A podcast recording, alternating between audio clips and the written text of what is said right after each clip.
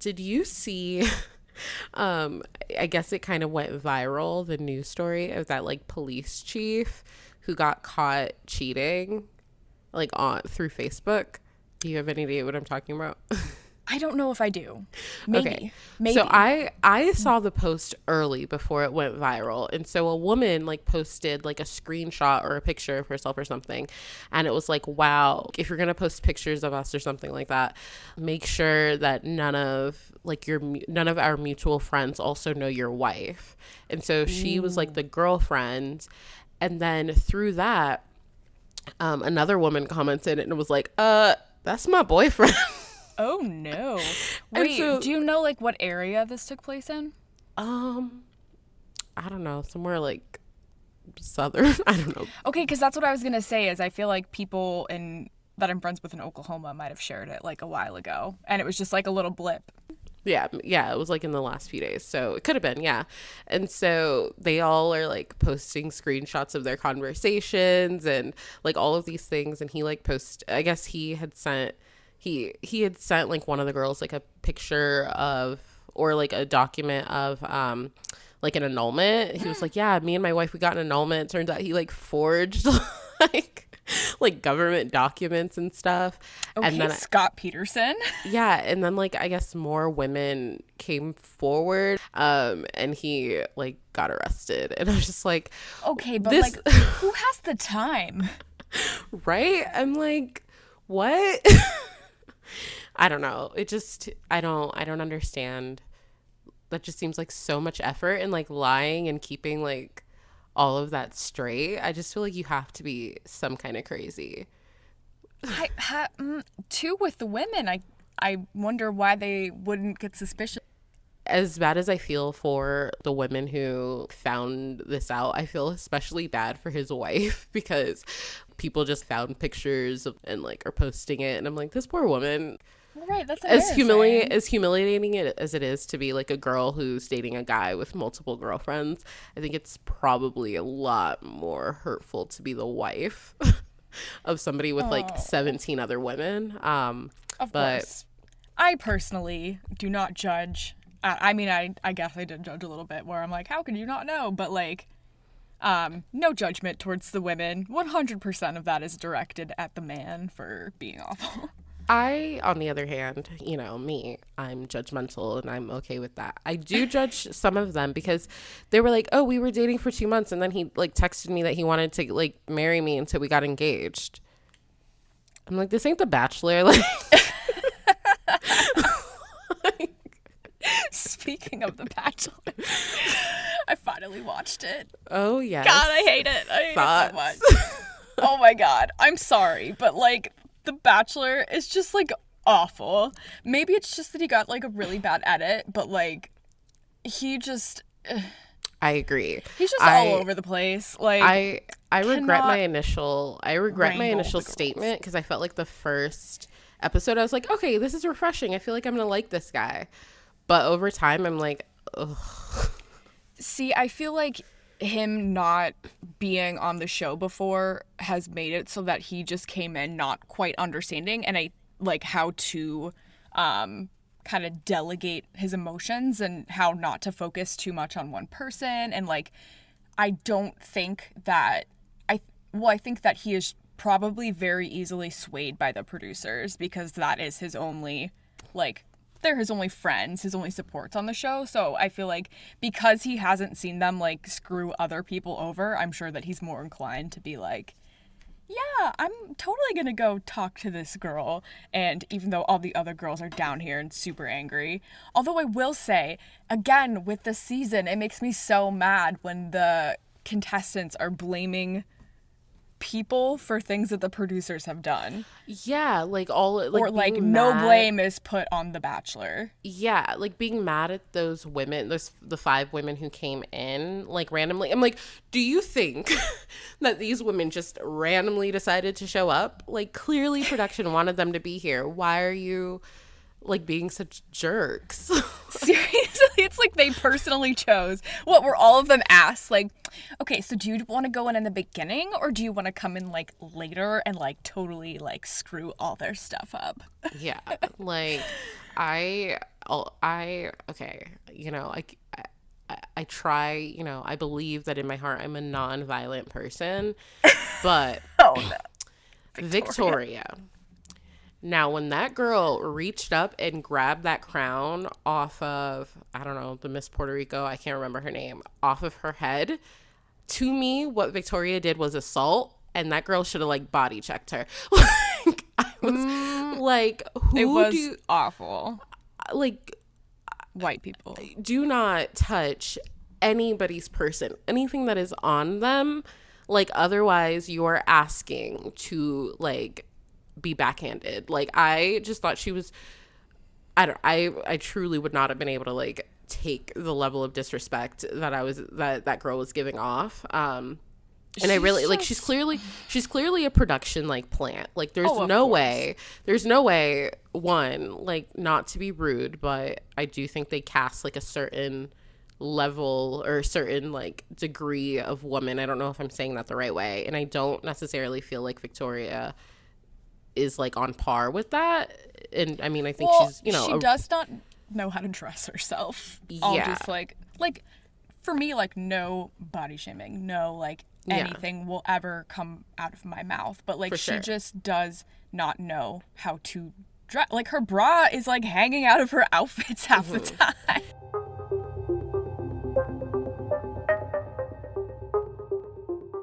Hello, everyone, and welcome to Pink Collar Crime, a true crime podcast focusing exclusively on crimes committed by women. I'm Rachel. and I'm Natalie. If you're joining us for the first time, welcome. Each week, we're going to tell you about one or two cases of crimes committed by women and discuss details, motives, similarities, and differences, etc., etc. If you like our show, tell your friends. Please subscribe and give us a five star rating and tell us what you love or don't love about the show. And give us a follow on social media at pink collar underscore pod.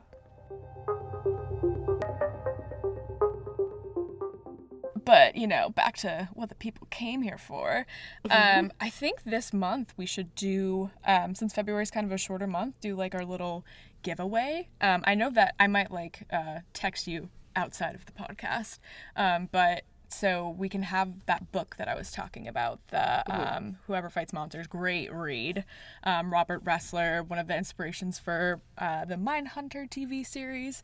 So I think we'll do, you know, if you leave a review, screenshot it, send us a DM. Um, for those who maybe don't have access to to Apple Podcasts, we can think of something for that. But we'll by the time this episode drops, we'll have something more concrete figured out, and I'll Yeah. have written it out and put it on our Instagram and Twitter. Yeah, for sure.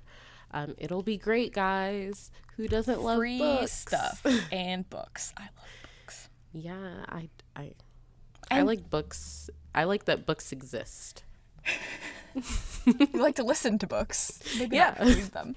Um, also, it's like a double win because we'll donate a dollar to the National Center for Victims of Crime as well if you're leaving us a review. So Yeah, Win-win. exactly. Free book. Exactly.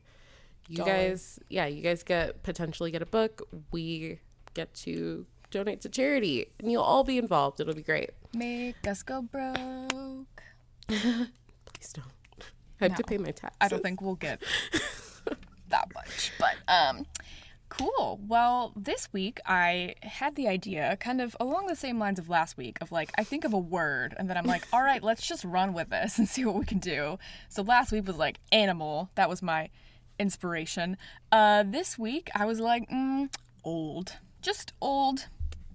Could be an old lady, could be you know old case, whatever.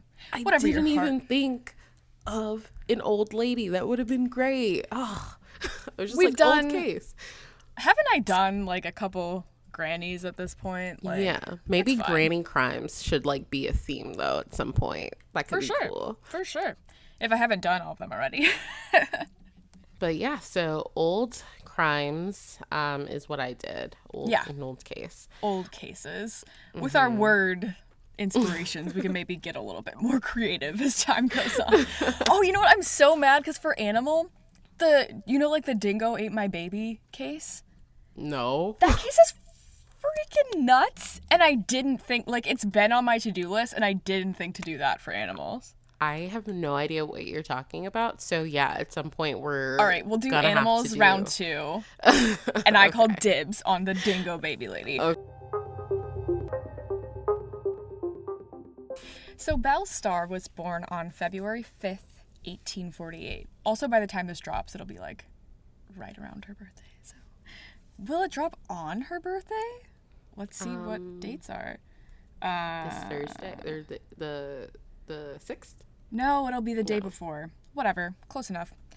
Um, so I'm getting so off topic in this first sentence. She was born February 5th, 1848, on her family's farm near Carthage, Carthage, Missouri. Of course, back then she went by Myra Maybelle Shirley, May for short. So Belle had been born into an interesting family situation. Her father, John Shirley, had come from a well-off family in Virginia. John grew wheat, corn, and raised hogs. Maybe he was setting up to become a successful, you know, like corn dog producer where he's like, I make everything, like entirely source these corn dogs. Uh, who knows? Just a speculation. Um, but he had been married and divorced twice, which just added to his whole black sheep of the family vibe. So Belle's mother, who was John's third wife, was named Elizabeth Eliza Hatfield Shirley. In case you were wondering, yes, it is those Hatfields. Okay. I was like the Hatfields. Yes. McCoy- Is it Hatfields and McCoys? Is Yeah, that- I'm gonna go. I'm gonna give a little background because I feel like I've heard that name thrown around so often, but I just never really knew the story behind it myself. Um, so the Hatfield and McCoys were two American families who lived around West Virginia, Kentucky area in the mid to late 1800s. The Hatfield family had largely fought for the Confederacy in the Civil War. Great people. Um, but the McCoys did too, so like boo on that. Um, with the exception of ASA, Asa, Asa, Asa, Asa, Asa Harm McCoy. Uh, he fought for the Union. Yay. So when Asa returned from war, he was murdered by a group of Confederate home guards called the Logan Wildcats, which I feel kind of awkward because that was my high school mascot. Go Wildcats. How dare you? Um, It's like High School Musical. yeah, Wildcats. So, uh, what are the Hatfields? Devil Anse Hatfield, which, based off the name alone, I'm not sure I have a great feeling about him, um, was, you know, thought to have murdered Asa when he came home. From, did I mention that? Did I like completely miss a sentence? Uh, when also returned, yes, he was murdered. So they thought Devil did it. Um, however, he was confirmed to be sick at home not the best alibi in my opinion. How do you prove someone's sick at home? Is devil spelled like devil? Yes. Okay. Well, I don't know if it was a nickname and his real name's Anse. Um, but you know, devil is just not, you know, what I would want to be associated with my name. Don't like think he obviously he did it. He his name is Devil. Like, come on. Just Well, anyway, he was sick. So it was believed that Jim Vance, distant relative of Bob Vance of Vance Refrigeration, um, a member. Do, do you watch The Office? Did you get that? no. Oh my god. okay. Anyway, I like. I thought you were telling me about like some random like place in your hometown.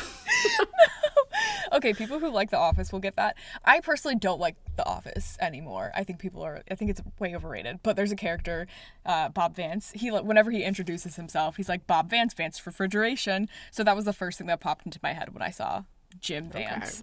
Um, so Jim Vance, uh, a member of a gang, was in fact responsible for this murder. So I guess it wasn't devil after all. Um, another point of contention in the feud was that the Hatfields were a little bit more well-to-do than the McCoys.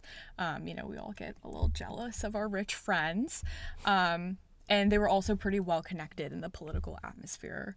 So both of the families also dabbled in manufacturing and selling illegal moonshine. So just lots to unpack there as far as, you know, Hatfields, McCoys. Um, Eliza was kind of just a distant relative anyway to the Hatfields, but that's the history her name carried. Um, so eventually, in the 1860s, Belle's family moved moved to Carthage itself, and they had sold their farm. Her family bought a livery stable and a blacksmith shop. Continued to be, you know, pretty well off. Belle would go on to graduate from Missouri's Carthage Female Academy, a private school her father helped to found, where she received a classical education and also learned piano. In mm-hmm. we support women's education, but like this family's not so great. So in 1864, there was an attack on Carthage, causing the family to move to Scyene, Texas. Politically, you know, not so great. The Shirley family had Confederate sympathies, and a young Belle may have been enlisted as a spy for a Confederate guerrilla unit. Uh, not confirmed, but also just they were all kinds of associated with Confederate people, so don't love it. Um, it was said that in Scyene, the Shirleys met up with a bunch of Missouri born criminal- criminals like Jesse James and the Younger brothers. Belle had grown up with the boys, and you know, we love a family who ends up involved in criminal activity. It was also said their home was a hideout for bandit Confederates. Oh, great. Yeah. So even though so she ends up being like kind of cool, it's like, well, you kind of also aren't so great. So mm-hmm. the war ended, thankfully. Confederacy did not win. I don't know if some of the people in the South these days are aware of that. But uh, Belle married Jim Reed in 1866.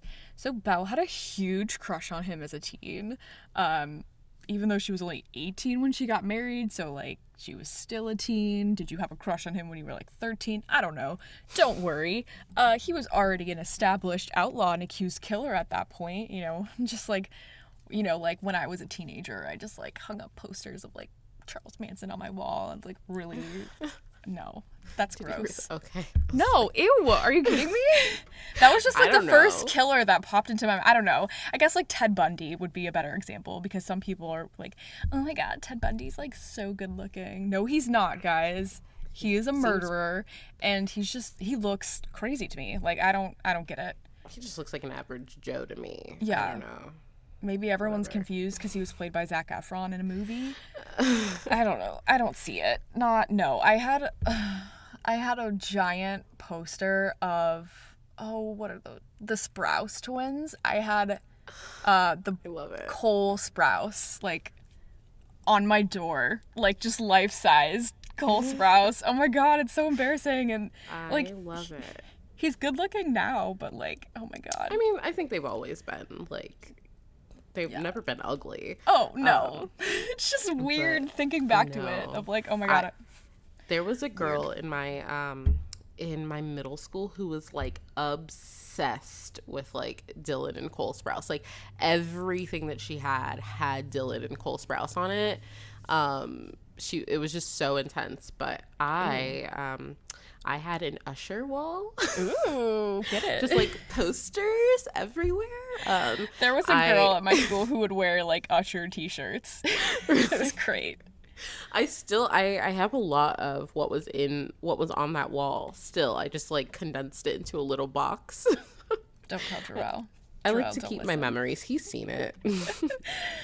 In my defense, it came with a magazine, so I like the Suite Life of Zack and Cody. I wasn't like I thought they were cute or whatever, but I wasn't like super obsessed. But like that, the magazine came with it, and I think the person on the other side I like wasn't as big of a fan of. So, Yeah. um, you know, just like normal teenage things, not like established outlaw and accused killer. Uh, so she was still a teen when they got married, 18. A few years later, she would give birth to the couple's first child, Rosie Lee.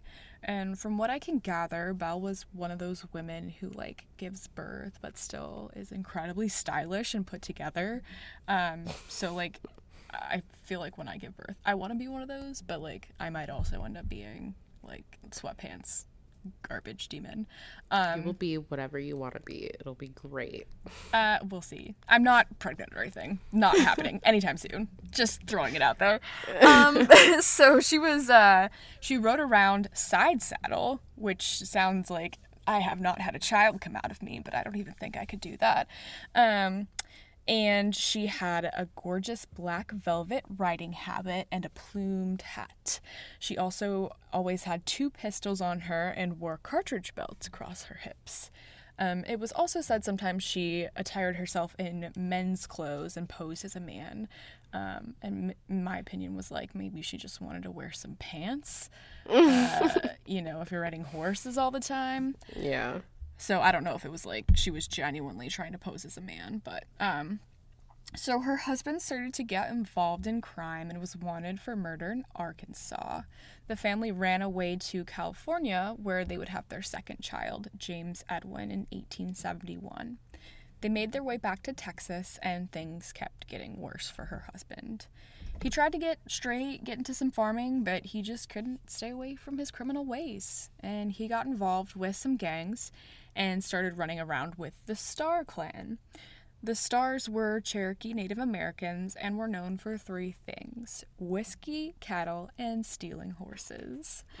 so, Belle had somehow gotten tangled up in her husband's nonsense, and in 1874 there was a warrant out for her arrest for a stagecoach robbery that was actually carried out by her husband and some of his pals. Um, it was said that she didn't have anything to do with it, but she just somehow ended up in that warrant.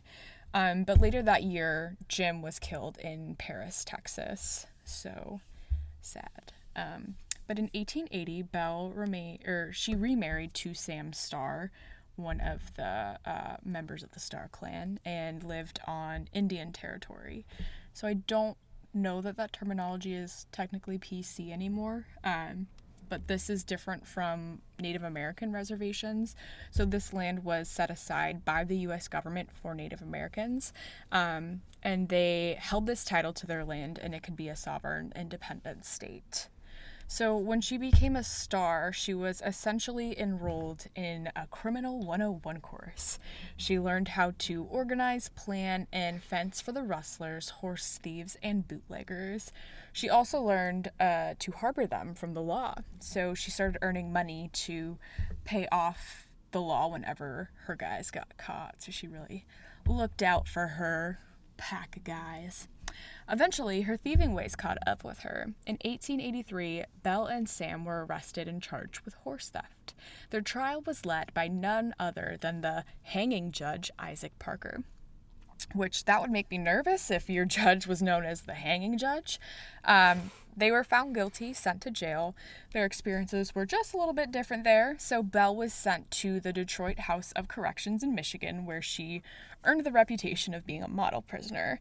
She'd even earned the respect of the prison matron. Sam, on the other hand, kind of a jerk, and this earned him an assignment to hard labor. So Belle was just kind of hanging out in prison, made some new friends. Sam was doing hard labor. Um, you know, just things. So she was released after her nine month sentence and didn't appear to have any plans to stop thieving. In 1886, she avoided conviction on another theft charge, but her luck didn't last long. On December 17th of 1886, Sam got in a gunfight with his cousin, law officer Frank West. At the end of the fight, both men were dead. The happiest relationship of her life and her reign as an outlaw queen had come to an end. So after her husband's death, Belle was linked to a few different men, but would eventually marry a relative of her former husband, Jim July Starr. Jim July was 15 years her junior, uh, which is kind of weird to me. I just don't feel like legally anyone should be allowed to marry anyone that could legitimately be their child because like Yeah. you could have had a child at 15 in this time that would have been like totally not unheard of um but whatever shoot your shot do your thing on February 3rd of 1889, two days before she would turn 41 years old, Belle was riding home from a neighbor's house in Eufaula, Oklahoma. Out of nowhere, Belle was ambushed. She was shot, causing her to fall off her horse. The perpetrator shot her again to make sure she was dead. When she was found, she had shotgun wounds on her back, neck, shoulder, and face. Rumor says that she was shot with her own double barrel shotgun. So, there were no, some say that there were no witnesses to the murder besides the killer or killers. It was suspected that she might have been killed by her new husband, maybe her children, um, or even Edgar J. Watson, one of her sharecroppers. It was said that Edgar was. Um, he was a murderer. He had like come from Florida and he was worried that she was going to turn him in. Um, so Edgar was tried for the murder, was acquitted. So for whatever reason, maybe there wasn't proof, doesn't mean he didn't do it. Um, one of her sons also had supposedly just recently been beaten by Belle for mistreating her horse Venus. He wanted to borrow the horse, she said no, did it anyway. Venus came back in pretty bad shape when they returned, so she beat him with a whip. Maybe that was motive for killing her. Um, yeah, our, I mean, hitting people with a whip hurts, so I guess. Right, and it was even apparently like he had to like run away to um his neighbor's house. Like it was just so bad, um, which is unfortunate. Um, There's a similar thing in my case, so connection. Interesting. Sorry. Um, so another rumor. Um, so Frank Pistol Pete Eaton had another story. Um, I can't believe I'm talking about mascots twice in one case because Pistol Pete is the official mascot for my college. Um, so Frank Eaton, aka Pistol Pete, he was born in Hartford, Connecticut in 1860, uh, moved to Kansas and with his family when he was eight. His father, an abolitionist, so like go Pistol Pete's dad, was shot to death by some former Confederates who called themselves the Regulators. His friend Mose Beeman uh, said to uh, Pistol Pete, he was like, My boy, may an old man's curse rest upon you if you do not try to avenge your father. So then Mose taught him how to use a gun when he was eight years old. Maybe not, maybe don't give eight year olds guns, but anyway. um, so he was 15 Boy was dead set on avenging his father's death. He went to Fort Gibson in Oklahoma to continue his gun education. He was too young to join the army, but outshot everyone there and competed in gun shows. That's where he earned the nickname Pistol Pete. Uh, take this whole story with a grain of salt, by the way. Apparently, he got in a lot of gunfights, told lots of crazy stories, like that his one girlfriend gave him a cross necklace that deflected a bullet in a fight or that he could like throw a coin up in the air and shoot it in in midair before it hit the ground. Um, oh, I'm sure. Anyway, so um, how this relates to me because everything you know just relates back to me. In 1923, a group of Oklahoma A&M college students decided that Pistol Pete would make a great mascot. Oklahoma A&M College would later become Oklahoma State. Um, they used to be called the Princeton of the Prairie. Fun fact. So I attended Princeton of the Prairie. Uh, they had a tiger mascot. Their colors were orange and black. Um, only in 1958 was Pistol Pete adopted as the actual mascot. They unfortunately kept the orange and black colors, which look terrible on everyone.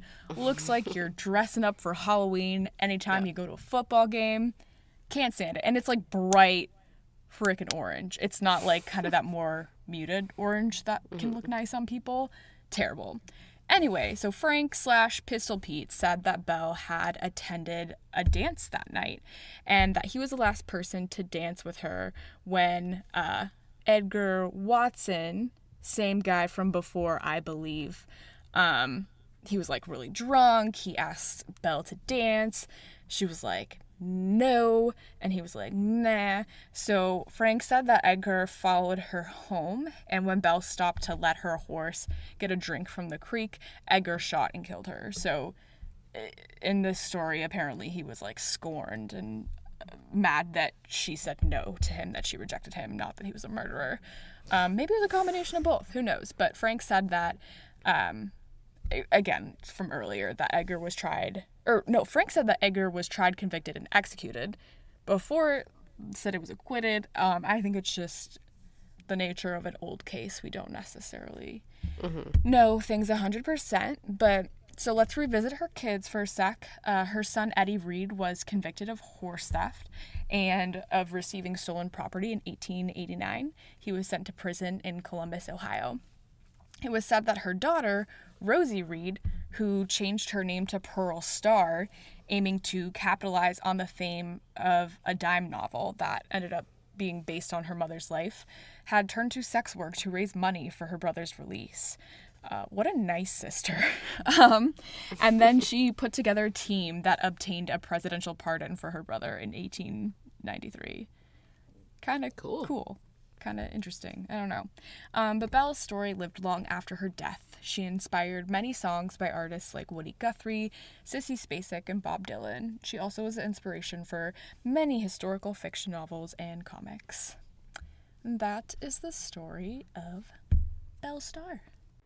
Has has sex work always been illegal? Like, was it legal back actually then? actually i do not think it was illegal at the time that she that she was using it to raise funds but then it was made illegal shortly after don't Oh, quote me on that but i feel like i remember reading it because i was like oh that's really interesting Yeah. Well, I mean, see, she used sex work for good. I just um legalize sex work, guys. I don't know. Yeah Um, yeah. I protect, think- protect sex workers. It's important. right this is especially fresh in my mind because i've just been listening taking things back to the bachelor as per usual Mm-hmm. of um, kind of the stigma around the um, new person whose name i totally forgot but that one girl's like yeah. sh- she there like the weird she teeth thing with the well. she oh yes. Um yeah, but yeah, she hangs out with older men, and you know, like there might be money involved. I'm like, you know what? If an old man wants to pay my rent, exactly but i think i was listening to the chatty broads podcast and they were talking about how since sex work is not legal right now making those kind of implications like regardless of your opinions on it um that Yeah. could put someone in a lot of danger oh So, for sure. um, you know, I obviously feel like I advocate for legalizing sex work. I think there's a lot of protections that need to be put into place as well. Um, it's, you know, kind of a going to be an interesting slope to walk, but I think that at the end of the day, I think we should be trying to protect the the men and women in the field, and we're not doing them a service now by uh, just putting them in jail or getting them in trouble. So Yeah, protect all people. You know, just let's just do that. yeah, um,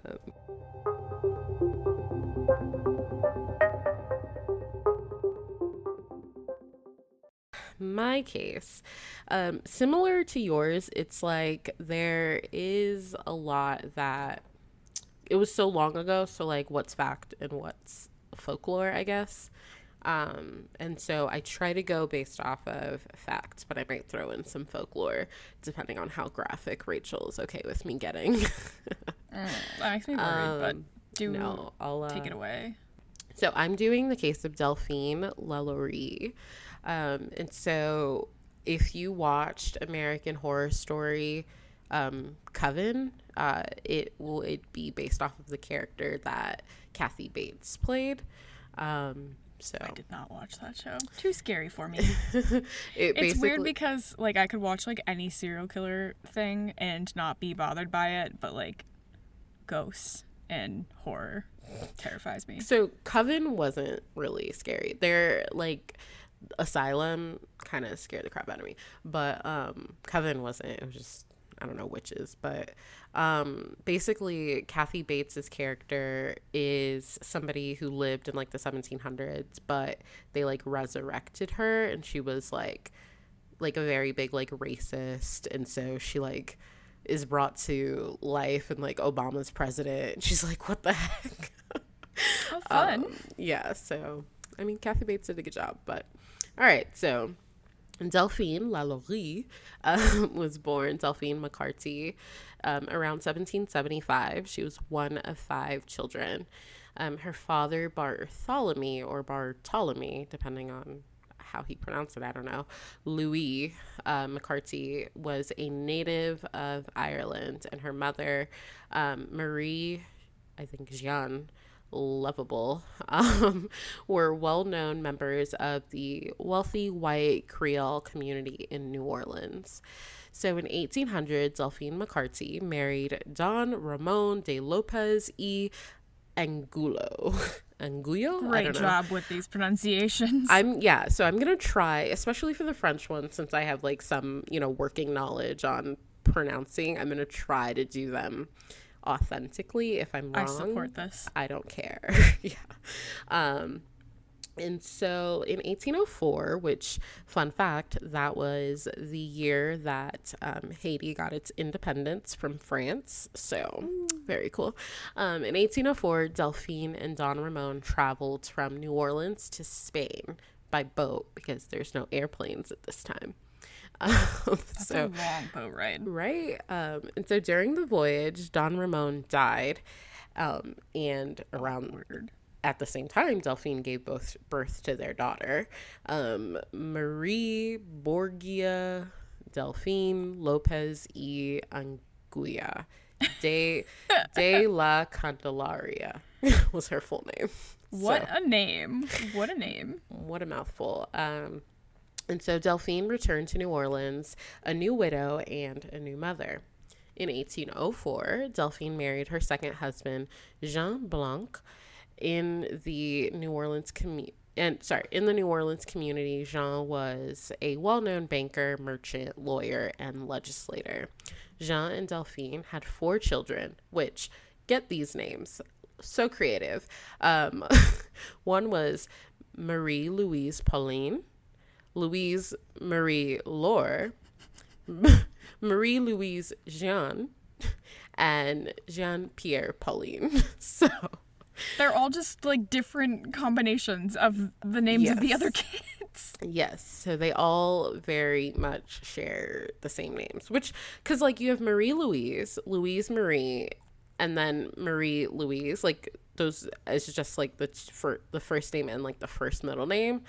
And so like how confusing is it for those children? I don't know. Um I would hope Anyway. that they all have different like nicknames or something. I guess. I guess for most of them, their th- most of them, their third middle name is slightly different. Two of them have the same third middle name, so maybe I don't know how they decided.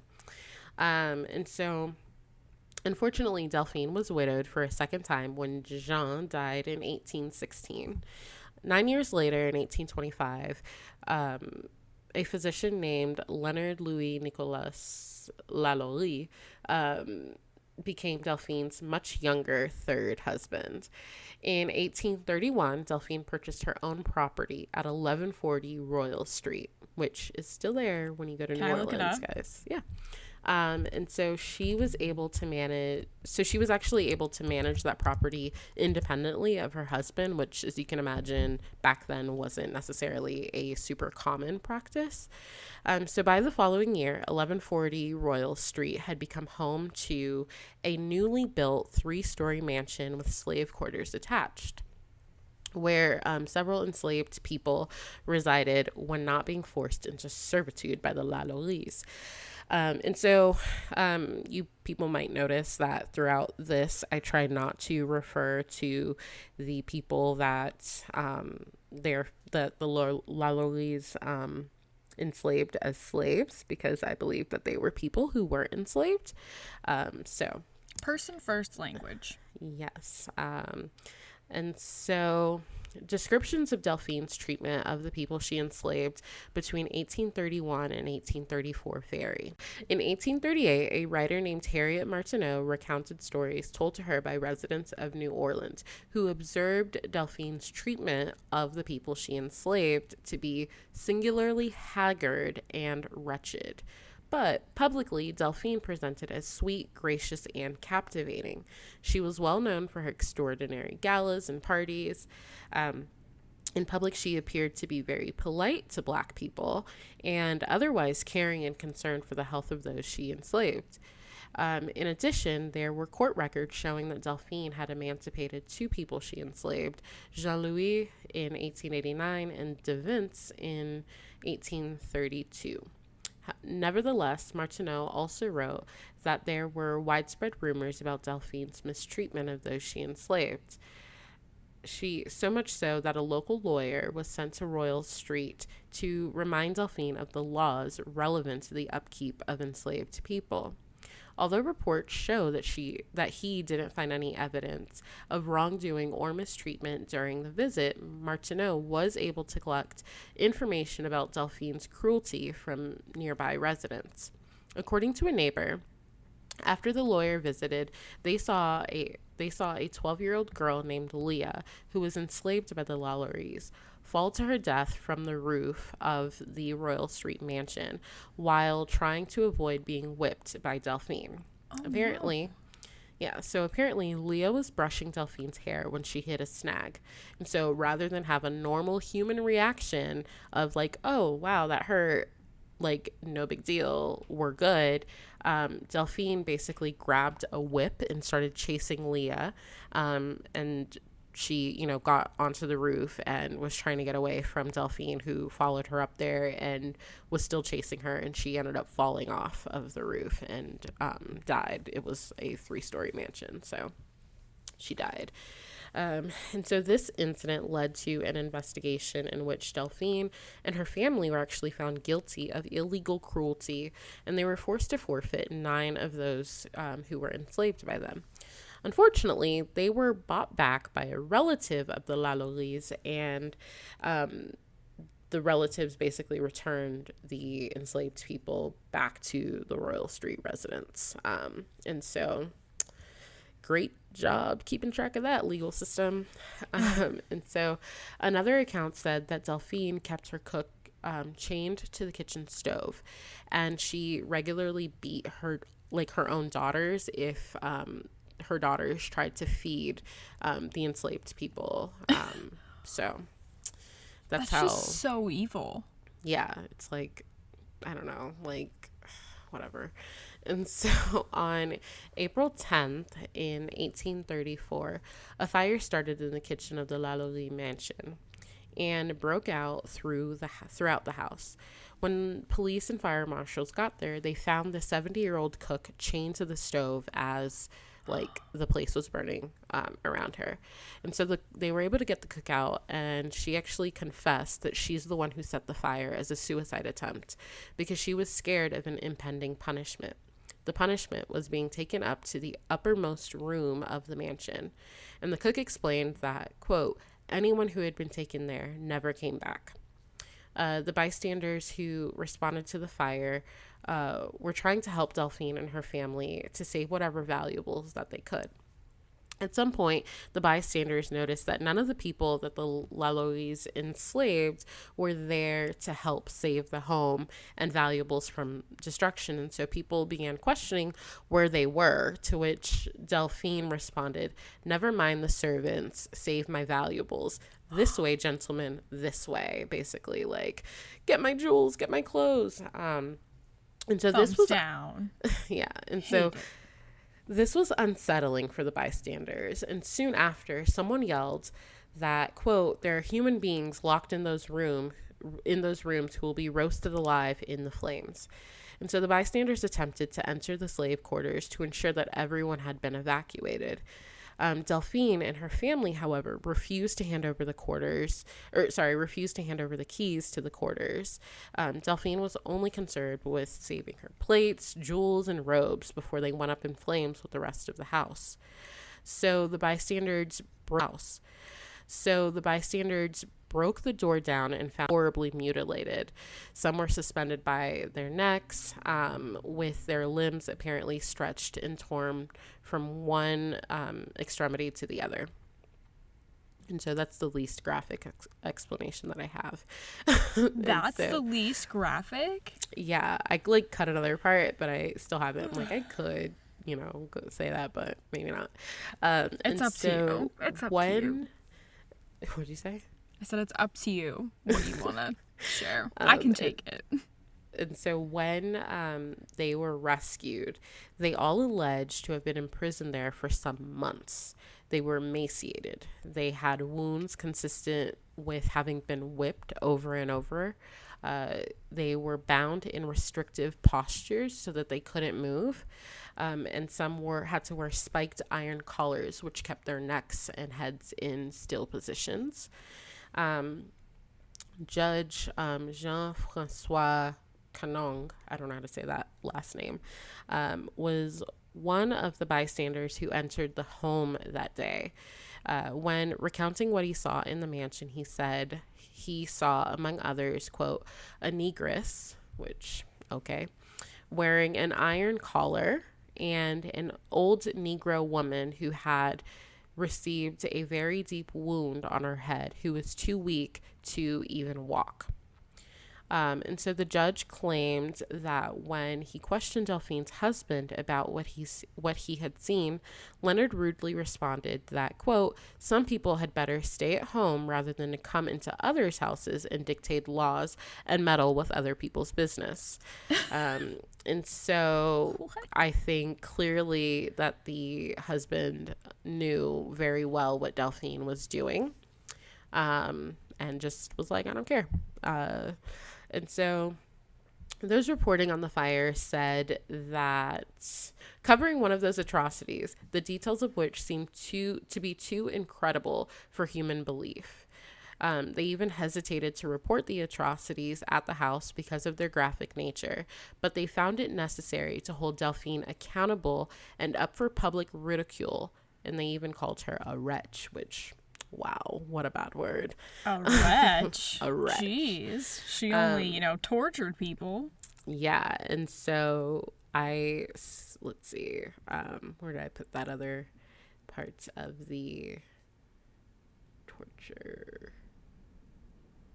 Okay. And so there was um it's i guess this is kind of like where you're like what's fact and what is folklore um, because there was a writer, um, Jeanne deLavigne, um, a woman who wrote, she alleged that Delphine had a sadistic, sadistic, sadistic, sadistic appetite um, that seemed never appeased until she had inflicted on one or more of her black servitors. Some hideous form, uh, some hideous form of torture. And she also claimed that those who responded to the 1834 fire had found male slaves stark naked, chained to the wall, their eyes gouged out, their fingernails pulled off by the roots.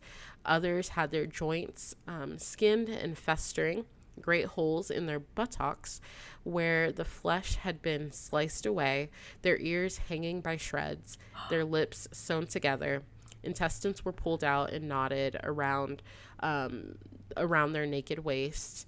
There were holes in their skulls where a rough stick had been inserted to stir the brains, which that's where I'm like, how how I how mean accurate is that? I hope it's not true just because it sounds so disgusting and so evil. I just hope that they were over exaggerating because I don't want to think that people are capable of doing things like that.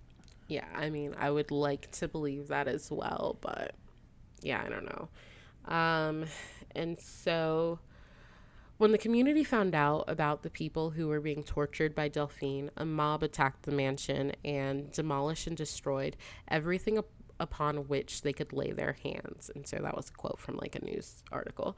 Um, police had to disperse the crowd, but by the time the mob, mob was done, the property was severely um, damaged, with, quote, scarcely anything remaining but the walls. The police took the tortured victims to a jail and essentially allowed them to be put on display for the public to view. Oh, a jail, not like a, a hospital or a doctor or yeah. something. So, two days later, up to 4,000 people had already gone to see Delphine's victims to, quote, convince themselves of their sufferings, end quote. Um, so, two of the victims found in Delphine's torture chamber died um, soon after the rescue. A newspaper reported that several bodies, including that of a child, um, probably the little girl Leah, were found buried on the property.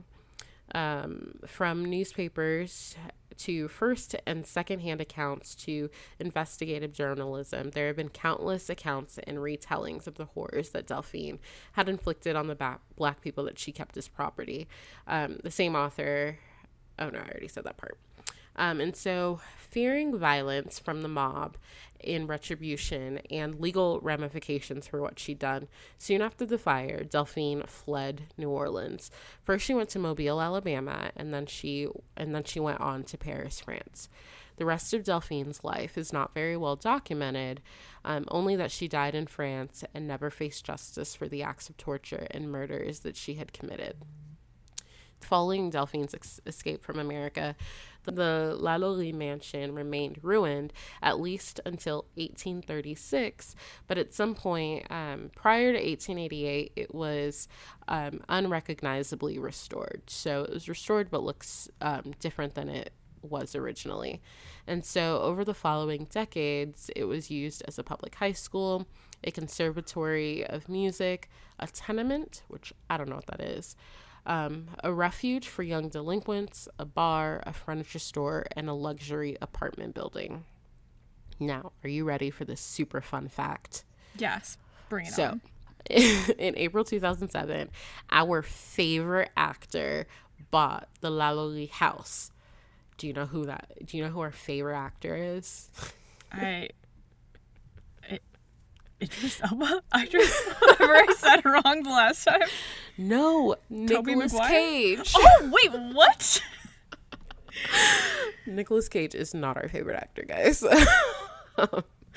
but yeah, so Nicolas Cage bought the Lalaurie house through um, Hancock Park Real Estate Company LLC. He bought it for three point four five million dollars.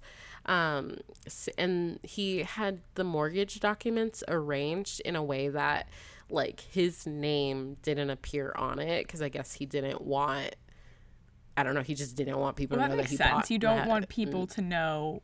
If you're a celebrity, you don't want people to know where you live. Well, I don't think he was buying it to live. I think he was just buying it to buy it because it's like a Oh. historical, like place now. I don't think people live there. Um, I don't. I don't really understand why he bought it, but he bought it. Um, and then in November of 2009, the property was um, valued at 3.5 million dollars, but it ended up being listed for auction because um, he foreclosed on it. I guess he couldn't oh, afford it. didn't make enough uh, Yeah. National Treasure movies. yeah and so um, that ended up being um, purchased by uh, re- the Regions Financial Corporation so i think the bank for 2.3 million dollars um, but i just thought it was interesting that nick cage bought this creepy murder house You know what? I can't say I'm too surprised. It it does seem like that fits with something that he would do, just because he's such a weird weird guy. yeah yeah he's he's he's an odd one um for sure um but yeah that is the case um of delphine Lalaurie and how she um chose to torture and murder the enslaved people that were in her charge she sucks Yeah, I'm looking up. Uh, I looked up the house so I could see the inside. It's a very beautiful house, but now I'm reading about ghost tours, and they're like, "Oh, well, we can't go inside because we're not allowed to." But also, I don't know. I guess I have mixed feelings about ghost tours because it's, you know, it seems like it was so long ago that we're like separated enough from people that like I wouldn't go to like if someone was murdered last week i wouldn't go in their house and be like oh my god ghosts but like if it happened hundreds of years ago it feels less weird i don't know it's just I like find it weird. Um, I guess I find it weird the same way I find it weird that like old plantations are now like wedding venues.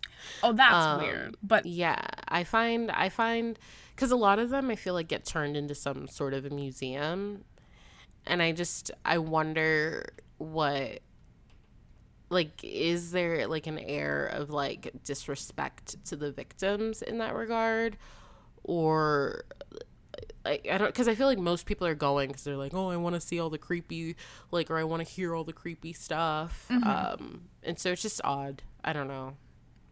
Well, I think we as human beings are kind of drawn to the spooky and um, paranormal, but there's such real tragedy that occurred.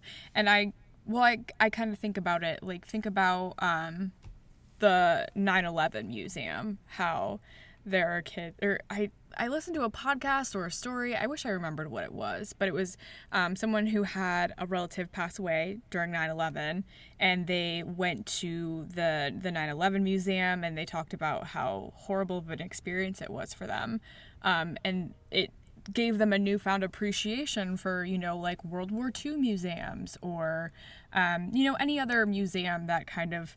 Uh, provides a space he i think the guy was talking about like oh my gosh this space is going to be like we're bored high schoolers or i remember being kind of like a bored high schooler being carted through like a world war ii museum when in actuality that was like somewhat like a very tragic point in, in a family's history. And these are all these reminders um, so it gave them a new appreciation for it.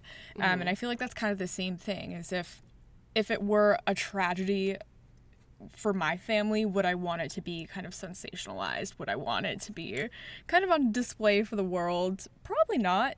Um, Probably be really uncomfortable. So I can see why other people That's- would feel that way. yeah and I, I think like you kind of sh- like list a very like important distinction there where like a 9-11 museum or a world war ii museum a holocaust things like that i feel like they're made so that we can honor the victims and like remember what happens because it's like we don't want history one to be forgotten and we don't want you know history to repeat itself although it does.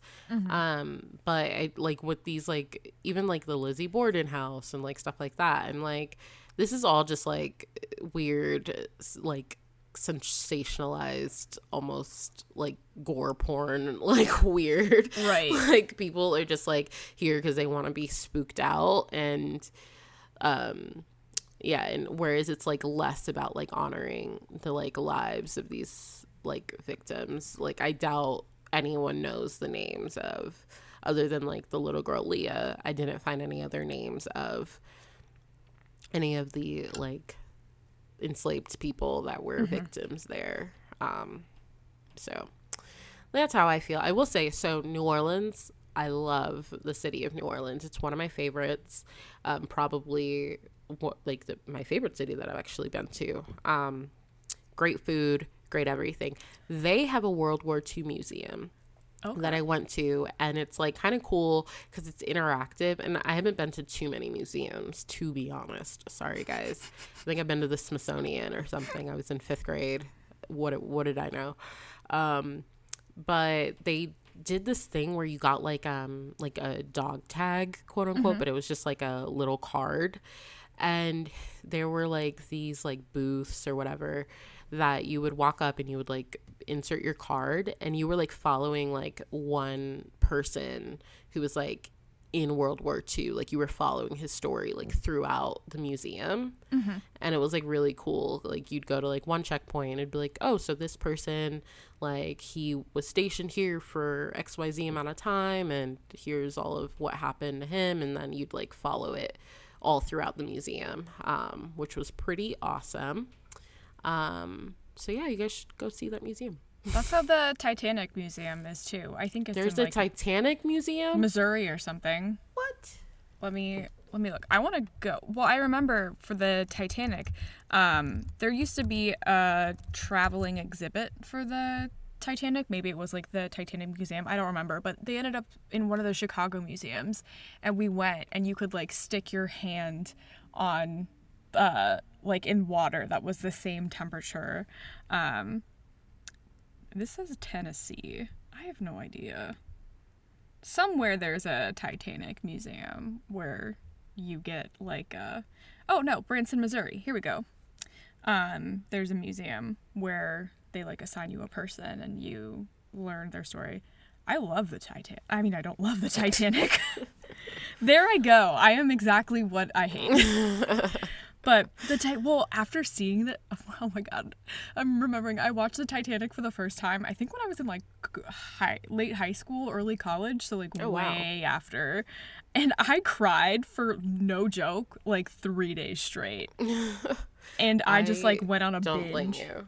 And read everything. It's just so fascinating and it's just so like just what a weird thing to have happened. And I feel like especially with the movie being out is it just makes you feel like you have almost a personal connection and Yeah. it's just so weird. But let's go. Let's go to the Titanic. I would be I would be interested in and I, I like the movie Titanic. I probably could never watch it again. I've seen it a couple times. Um, but it always I, I get into this like I think I'm just one of those people who like always tries to put myself in like the I, I try to like think wh- how would I feel in that position or whatever um or in that situation. And then I end up like feeling like horrible just thinking about like the people who were you know in the third like tier or whatever. And like just had to like accept that they were gonna die Oh my Um, god, the one scene where the mom is like telling stories to the kids and it's like all true. That like gets me every time. Yeah, and so that and then I remember doing some research and like the only like black person to like who was there and who died on the Titanic was actually Haitian. Um and so I'm like that's upsetting as well, but like he I think had uh maybe I don't I think I'll just I'll say mixed race because I think the um, term at the time was not appropriate anymore. Um, but like they all survived, and like his kids and like mixed race wife and stuff survived. Oh, Um, but yeah, I would be interested though, and I don't know if I'd truly be able to watch it, but like another Titanic movie, but like from the perspective of like not the elite, you know? Um, that I think could be interesting. But yeah, I don't know why people, I don't know, like, do you need to go to America that bad? like, why would you get on a boat? like, seems like I a long know. time. I think I get like seasick. I think I went on a small boat and it was the worst experience of my life. Um, since Evan or one of Evan's friends has like a little boat and like they're all like lake people because it's upstate New York. And oh my god, I think part of it was that this dude was just like the worst boat driver, but like he would press the gas, whatever, on the boat, and the boat would go like from flat to like almost standing up, like like just going so fast that the boat just like almost like flipped up. Oh my god, it was so horrible. And it was like it's almost worse when the boat's not moving because you're just in the water and it's like so I literally jumped off the boat just to be in the water so I wouldn't have to be on the boat rocking around. So that's like cruises oh in general, I feel like are such a bad idea. I'm sorry if you're one of those people that loves cruises, but like why not the ground? Why not give the ground a try? um you're like I have great fears that the food will be like somehow like everyone gets horrible stomach diseases and then everyone's just like or like a stomach bug will get around or just like I just can't. I, I will never go on a cruise in my life. So the so the only I think I'm pretty sure other than like the Jaws ride at Universal, which isn't really a boat, I guess. um, I don't think I've really been on a boat boat, but I've been on a canoe. Is a which wait, what's a kayak? Is a kayak a one person Uh, thing? yeah, I think the kayak's like a smaller and a canoe is like a larger, more open concept. Yeah. So I've been on a canoe um, because, like, in Florida, we're surrounded by like swamps. And so we went to some sort of swamp thing and we we like were just going through the actual like swamp lands and stuff and every time we saw an alligator this kid that was in my boat uh, i was or in my canoe it was like three of us he would try to like flip the canoe every time he saw an alligator and i was like about to like s- like knock him out with Just push him in. the yeah, I was just getting so upset. But he was like also the only guy, and like he could steer it better than the rest of us. And so I'm like, I really hate this.